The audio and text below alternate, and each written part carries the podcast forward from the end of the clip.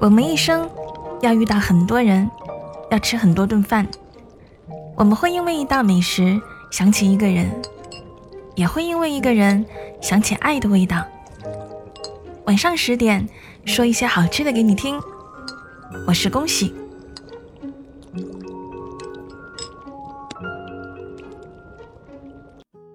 穆斯林的葬礼这本书中有一个关于中秋的场景，我的印象特别深刻。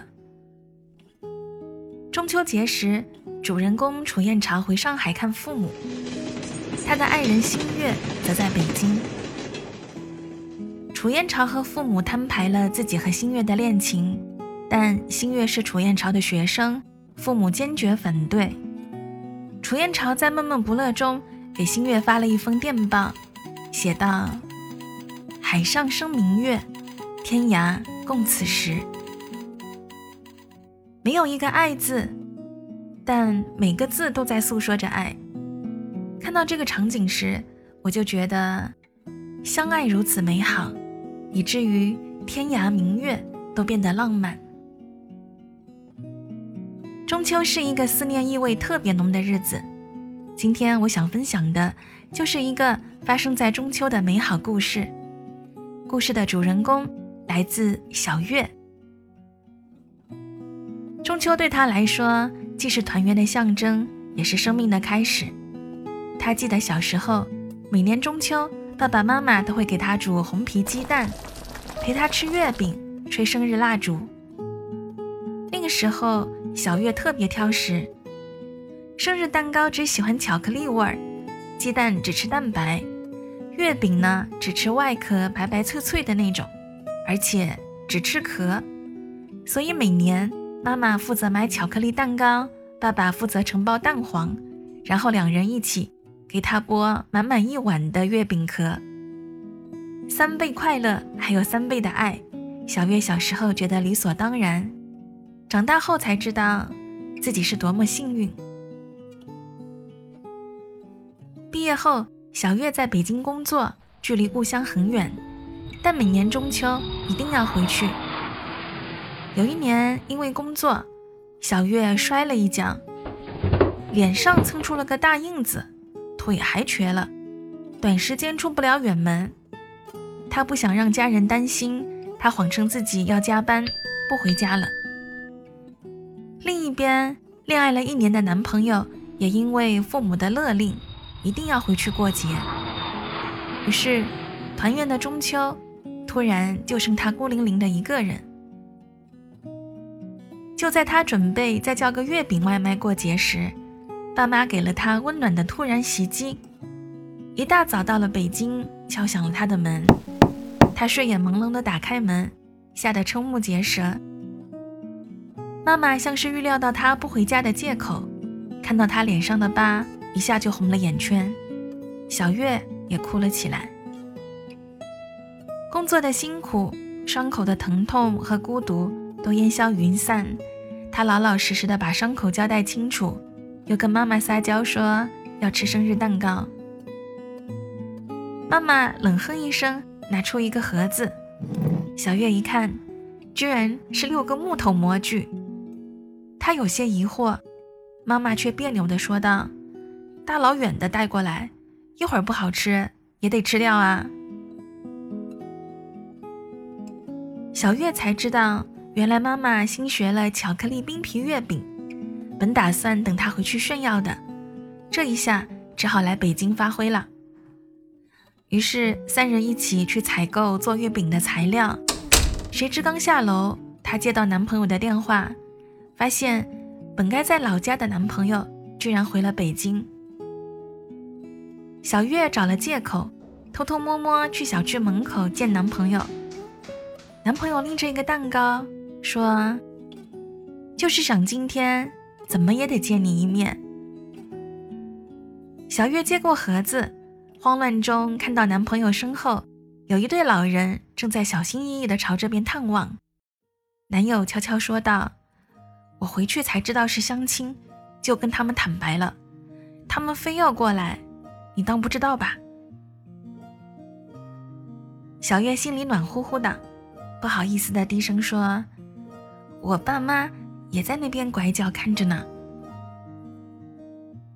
男朋友忽然害羞起来，郑重地说，今年太突然了，明年把他们都接过来，一起过中秋吧。好。小月高兴地想哭，那一瞬间，她觉得生活是如此的充满希望。男朋友走后，小月陪着格外高兴的妈妈，生平第一次尝试做了冰皮月饼。当然啦，伤病员派不上什么用处，他只负责把食用油、牛奶和冰糖搅拌好，再把糯米粉、面粉、粘米粉等加进去搅拌好，剩下的都由妈妈一手包办。妈妈熟练地蒸着面团，放凉、搅拌、加可可粉，把白花花的面团变成了巧克力的颜色，再包饺子似的把金沙奶黄馅儿包起来，撒粉入模具，动作行云流水，显然在家里已经出师。成品出来的时候，散发着巧克力香味的月饼色香味俱全，花纹上还有字，合起来是月月生日快乐，原来是定制的模具。小月再次感动得稀里哗啦，和爸妈一起把月饼吃得一干二净，当然还有男朋友带来的蛋糕，巧克力的味道加心形的生日牌，爸妈显然心知肚明，一个劲儿的赞叹真好吃。那个中秋对小月来说是完美的一天，几年过去，双方父母早已见了面，她和男朋友也正在筹备自己的小家。她相信未来的每一天，每一个中秋都会像那个巧克力冰皮月饼一样浓香甜美。今天是中秋节，我也祝愿所有的小伙伴们可以吃到最好吃的月饼，和你最爱的人团圆。寒星点点眨眼睛，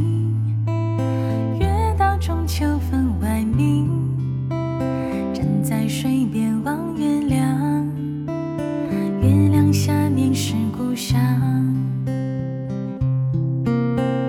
月光揉进江水里，想起爷爷的声音，今年天气冷得早，秋风轻轻绕我心。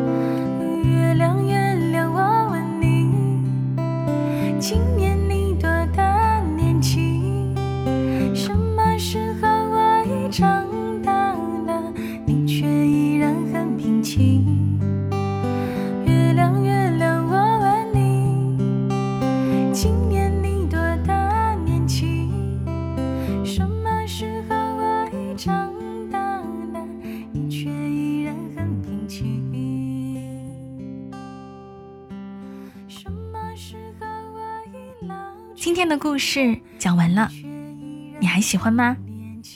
别忘了可以订阅并且五星好评啊。对了，每天晚上二十一点三十分我都会在喜马拉雅音频直播，点击节目上方头像陆苑杨恭喜，关注我就可以找到我了。我在直播间等你一起来分享人间美味。